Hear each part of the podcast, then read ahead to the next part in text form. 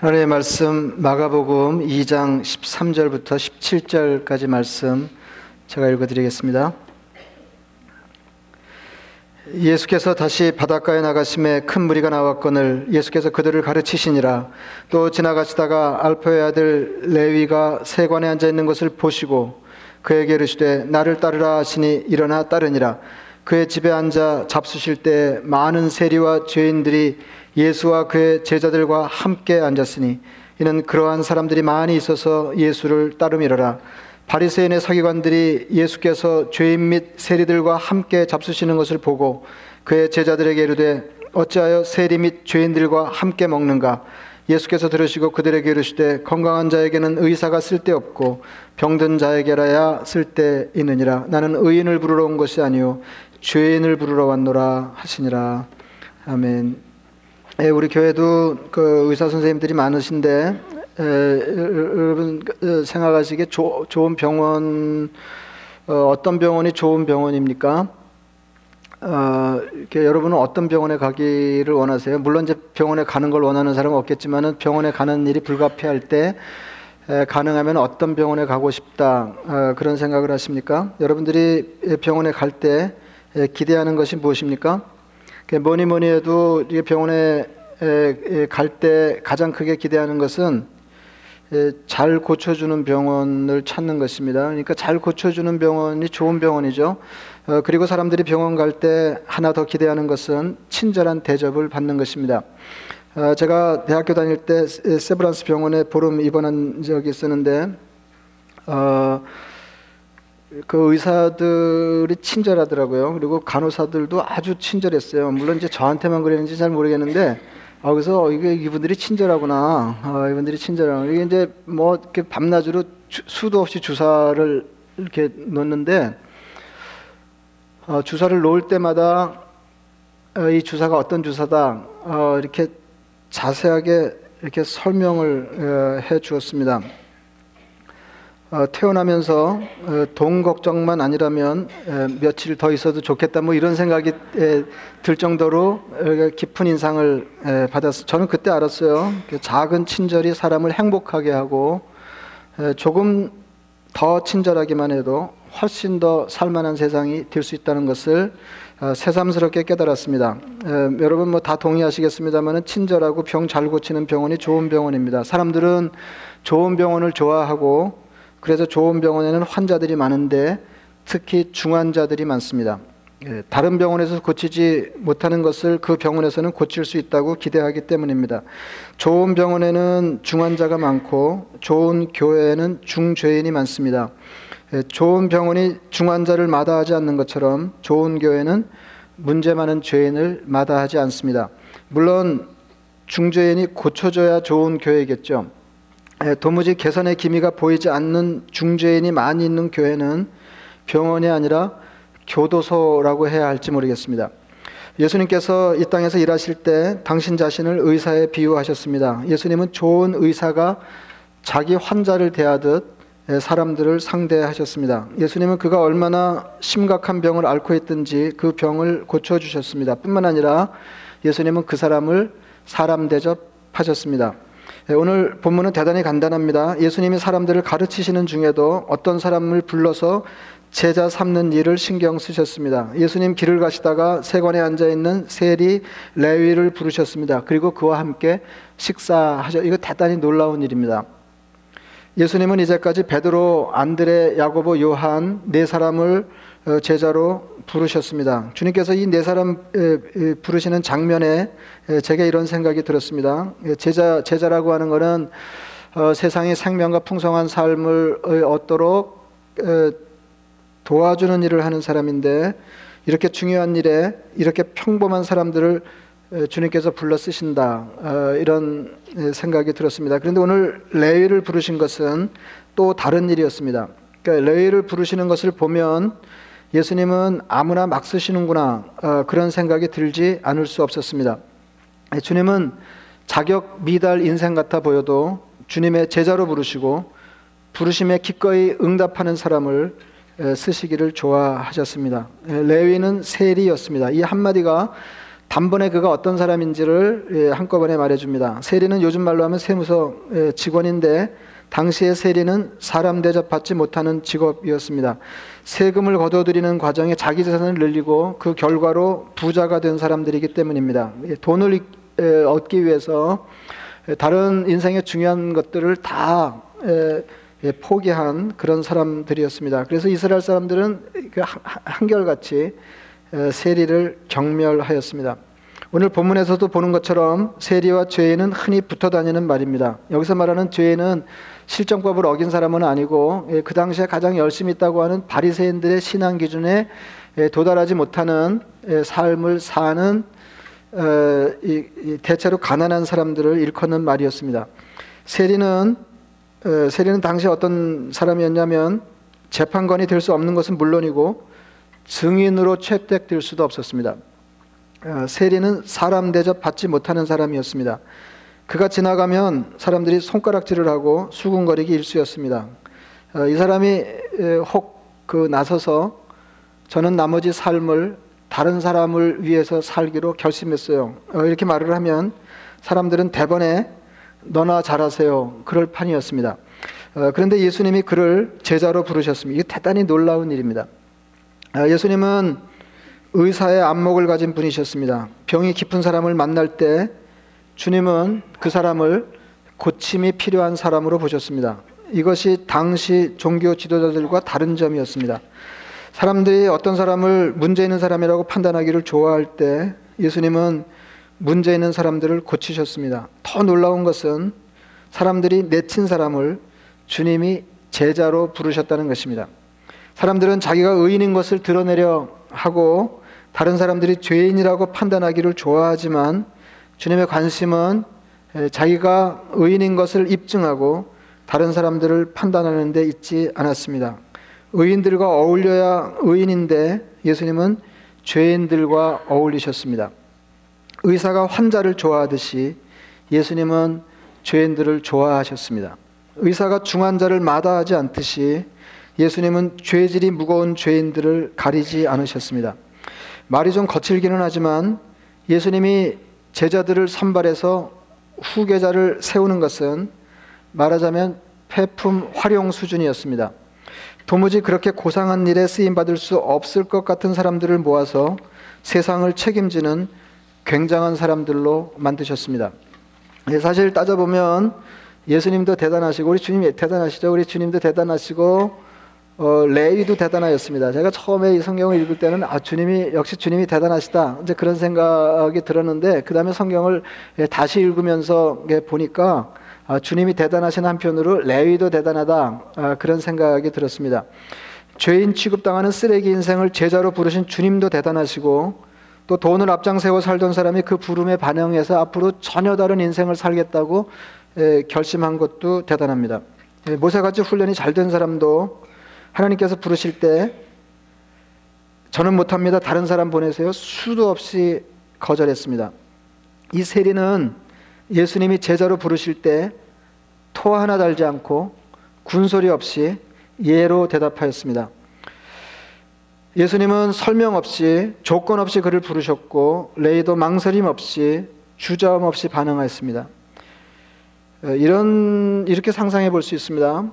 주님께서 레위를 부르실 때 레위가 이렇게 생각하는 것입니다. 주님, 주님이 저를 아십니다. 저는 세리입니다. 제가 주님을 위해서 일한다고 하면 사람들이 웃을 것입니다. 열심히 하면 할수록 사람들은 저를 큰 소리로 비웃을 것입니다. 제가 주님께 도움이 되기는커녕 주님 일에 방해나 되지 않으면 다행일 인생입니다. 저는 평생에 누구를 위해서 인생을 산다고 생각해 본 적이 없는 사람입니다. 주님, 저도 웬만하면 주님을 따라서 제자의 삶을 살고 싶은 생각이 아주 없는 것은 아니지만 그런데 제 처지가 웬만하지를 않습니다. 부를 만한 자를 부르십시오. 주님이 저를 위해서 그러시는 줄을 모르는 것이 아닙니다. 참으로 감사한 일이지만 언감생심 주님의 제자가 된다는 것은 제가 마음에 둘 수 있는 일이 아닙니다. 근데 레위는 그렇게 말하지 않았습니다. 성경은 이렇게 보도하고 있습니다. 또 지나가시다가 알페오의 아들 레위가 세관에 앉아 있는 것을 보시고 그에게 이르시되 나를 따르라 하시니 일어나 따르니라 나를 따르라 하시니 일어나 따르니 여, 여, 여러분 어떻게 예수님의 제자가 됩니까? 따르라 하실 때 일어나 따르면 예수님의 제자가 아, 되는 것입니다. 어, 그 예, 이게 대단한데요. 그 대, 단한데 이게 그 예수님이 대단하시고 레이도 대단한데 레이도 대단한데 어, 제가 최근에 이런 경험이 있었어요. 그 이제 우리 우리 교인들에게 그 이 일 좀 하세요 그러면 어떻게 반응할까요 대충? 자기 얘기를 해보세요. 어떻게 반응해요? 예, 방지기 하세요. 그럼 어떻게 반응해요? 예, 왜 웃으세요? 예, 예, 왜 웃으세요? 예, 방지기 하세요. 그럼 어떻게 반응할까요? 그래도 많은 분들이 이해하세요. 예, 많은 분들이 이해하시는데, 어, 자격이 안 된다고 이렇게 하는 분들이 계세요. 자격이 안 된다고. 최근에 어떤 일이 있었냐면은 제가 그 어떤 분이 그랬다고 공개할 수는 없는데 나중에 한번 뭐 얘기할 기회가 있을지는 모르겠습니다. 이게 지금 말씀드릴 수가 없는데 어려운 결정을 하는 자리였어요. 근데 이제 그분이 그러더라고요. 이렇게 어 제가 생각을 많이 해봤는데 에, 잘 모르겠다고 그런데 목사님이 저보다 신앙 경험도 많으시고 에, 인생을 더 오래 사신 분이니까 목사님의 판단과 결정을 따르기로 했습니다. 아 이러더라고요. 어, 아, 괜찮잖아요. 예, 그, 예, 괜찮잖아요. 아, 근데 그게 작은 일이 아니었거든요. 내가 제가 나중에 이제 그 자세하게 말씀드릴게요. 돈 안 받고 제가 말씀드릴 건데, 예, 어, 그 굉장하잖아요. 굉장하잖아요. 그, 예, 그래서 제가 이제 방지기 하세요. 그러면 저는 방지기 자격이 없어요. 그런 어, 사람 또 어떤 분은 방지기 한다고 수락을 해놓고는 사실은 제가 자격이 없어서 걱정이 많이 돼요. 그러면은 제가 한결같이 하는 얘기가 있거든요. 자격이 없는 사람이 목사 노릇도 하는데 방지기 노릇하는 건 일도 아니다. 제가 그러거든요. 여러분 그 레위가 레위가 이게 이게 어 이게 부를 수 있는 사람 주님이 부르신 것도 아니고 할 수 있는 사람이 예라고 대답한 것도 아니에요. 놀라운 것은 예수님이 레위 같은 사람을 제자로 부르시고 그들과 스스럼 없이 어울리셨다고 하는 겁니다. 레위 집에서 열린 파티, 주님 뭐 파티 좋아하셨어요. 그래서 뭐 이렇게 사람들하고 어울려서 이렇게 어, 그 사귀면서 식사하시고 이런 것 대단히 좋아하셨는데 이 세리와 죄인들과 같은 식탁에 앉아서 음식을 잡수시는 건 이건 보통 일이 아니었습니다. 뭐 종교적 뭐 이게 예상되는 일이었지만은 종교적인 사람들이 이를 문제 삼았습니다. 제자들에게 물었습니다. 왜 예수님은 세리와 죄인들과 함께 먹는가? 예수님이 도무지 어울려서는 안 될 사람들과 자리를 같이 하셨기 때문입니다. 그때 예수님께서 들으시고 이를 문제 삼는 사람들에게 말씀하셨습니다. 건강한 자에게는 의사가 쓸데없고 병든 자에게라야 쓸데 있느니라. 나는 의인을 부르러 온 것이 아니요 죄인을 부르러 왔노라 그렇게 말씀하셨습니다. 예수님의 눈에 세리와 죄인들은 병든 자였고 예수님은 그들을 위한 의사이셨습니다. 예수님은 그들을 위해서 이 땅에 오셨다고 말씀. 이게 굉장하잖아요, 그죠? 주, 님이 오셨는데 어, 이렇게 죄인들을 위해서 세상 세상 사람들이 상종하지 못하는 사람들이라고 따로 떼어놓은 사람들을 위해서 주님께서 이 땅에 오셨다고 그렇게 말씀하셨습니다. 의사가 환자와 어울리는 것은 너무 당연한 일이었습니다. 세상에 그럴듯한 사람들은 그들이 죄인이기 때문에 어울릴 수가 없었지만 예수님은 그들이 죄인이었기 때문에 그들과 어울려야 한다고 생각하셨습니다. 그들과 밥을 같이 먹으면서 어울리셨습니다. 예수님의 삶에 그들을 초청했습니다. 그리고 그들이 자기들의 삶에 예수님을 초청할 때 예수님께서 이를 받아들이셨습니다. 예수님은 그들을 사역의 동역자로 부르셨고 예수님은 그들을 삶의 동반자로 부르셨습니다. 예수님은 그들을 당신이 있는 삶의 자리로 부르셨고 예수님은 그들을 당신의 일터로 부르셨고 그래서 삶을 나누셨고 사역을 나누셨습니다. 예수님은 당신이 사랑하시는 자들과 삶을 같이 하십니다. 예수님은 당신이 사랑하시는 자들과 일을 같이 하십니다. 여러분 제가 자주 생각하는 건데요. 네, 우리는 세리처럼 예수님의 부름을 받았습니다. 예, 이게 보면은 이렇게 내가 어떻게 살다가 목사로 부름을 받았는가? 아, 이제 그런 생각이. 뭐그 앞서서 우리가 감격해야 될 건 나 같은 사람이 어떻게 주님의 제자로 성도로 그리스도인으로 부름 받았는가? 무슨 생각이 드냐면은 2000년 전에 주님께서 세리를 부르듯이 부르시듯이 나를 부르셨고 그래서 어, 2000년 전에 세리가 예수님을 따르듯이 나도 예수님을 따르는 것이다. 이제 이런 생각이 든다는 거죠. 여러분 여기 동의하십니까? 우리는 세리처럼 세리처럼 주님의 부름을, 부르심을 받았습니다. 이게 무슨 말이냐면 에, 부름 받을 수 없는 사람들이 이, 이 부름을 받았다 그 말입니다. 예수님은 결함 많은 우리들을 제자로 부르셨습니다. 근데 그냥 우리를 어, 이게 받아들이시는 것이 아닙니다. 그냥 너도 구원받아 하나님의 자녀가 되라는 정도로 우리를 부르신 것이 아니라 그 말입니다. 예수님과 더불어 살게 하실 뿐만 아니라 예수님과 함께 일하게 하셨습니다. 예수님이 하시던 일을 계승할 제자로 우리를 뽑아 세우셨습니다.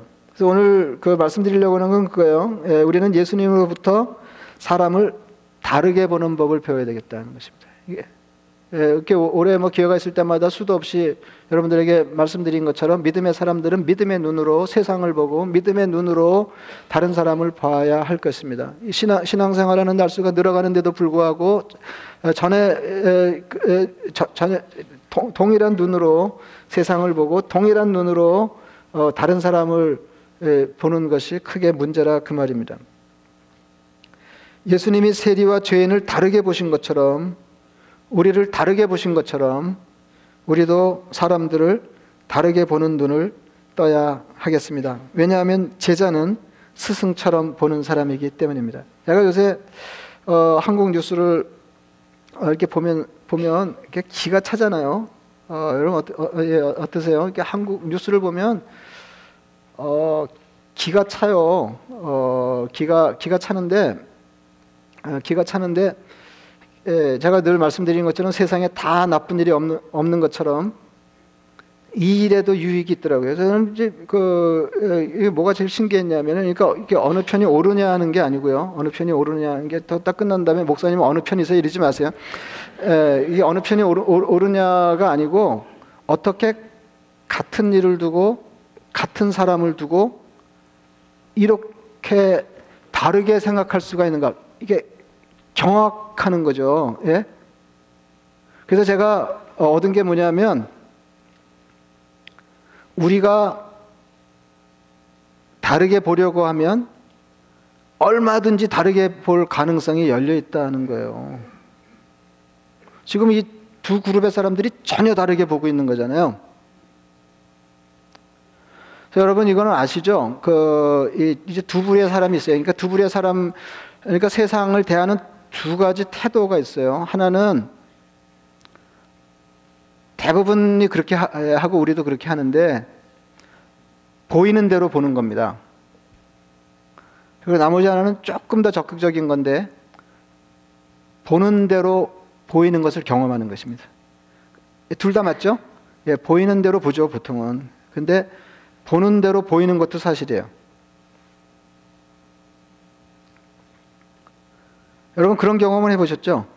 보는 대로 보이는 건 경험해 보셨죠? 그리고 다르게 보면 달리 보이는 것도 경험해 보셨어요? 아니, 그러니까 우리가 어떤 인간을 이렇게 볼 때, 이렇게 다르게 보려고 그러면, 따뜻한 눈으로 보고, 다르게 보려고 그러면 달리 보이잖아요. 그죠? 예, 예, 예, 예. 가만히 있으면 오케이인가요? 예, 좀 합의가 돼야 될 것 같아요. 예, 예, 예. 그래서 제가 이렇게 하면 꼭 다섯 명 정도만 끄떡끄떡하고, 그러니까 그래서 예, 그래서 이거 진도를 나갈 수도 없고 안 나갈 수도 없고, 제가 다섯 명만 목회하는 것도 아니고, 어 근데 이제 가만히 보니까 어, 너무 늦게 깨달았는데 여러분이 가만히 있으면 그냥 동의하시는 건가 봐요. 다르게 보면 달리 보인다. 동의하시죠?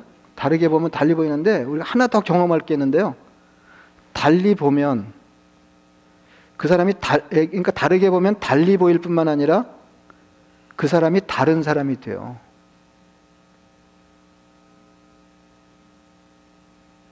근데 우리가 그 경험은 없는 거예요. 그 경험.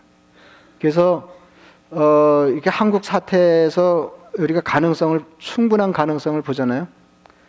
얼마든지 다르게 생각하고 다르게 볼 수 있다 하는 거예요. 그래서 세상이 세상 나름대로 자기 안목으로 어떤 사람을 판단하고 이 일을 바라볼 때 우리는 주님의 가르침을 따라 주님의 안목으로 주님이 다른 사람을 보시듯이 얼마든지 그렇게 볼 수 있다는 거죠. 그러면 달리 보일 거예요. 그리고 그 사람이 마침내 달라질 것입니다. 그 말은 세상이 달라진다는 말이고 우리 아주 가까운 삶의 환경이 달라진다는 말입니다. 그래서 어, 믿음의 눈으로 믿음의 눈으로 주님이 우리를 다르게 보셨듯이 우리도 믿음의 눈으로 다른 사람을 다르게 보게 하옵소서. 그래서 어, 이것도 그냥 얼버무려서 적용하려고 그러면은 하나도 어려운 일이 아닌 것 같아 보이지만 주님 그 인간을 다르게 보게 하옵소서. 이렇게 하면 조금 심각해지거든요. 주님 그 인간을 다르게 보게 하옵소서. 그래서 마침내 달리 보이게 하시고 그리고 마침내 달라지게 하옵소서. 그래서 우리가 주님 두 가지를 배워야 되는데 주님께로부터는 사람을 다르게 보는 법을 배우고 그리고 레위에게서는 세리에게서는 주님이 말씀하실 때 즉각 반응하는 법을 주님의 판단을 따라가겠습니다. 저보다 많이 아시고 저보다 저를 더 사랑하시는 주님의 말씀에 따르겠습니다. 즉각 반응하는 예, 우리 처지에 관계없이 즉각 반응하는 신앙의 태도를 예, 배워야 하겠습니다. 말씀을 생각하시면서 기도하겠습니다.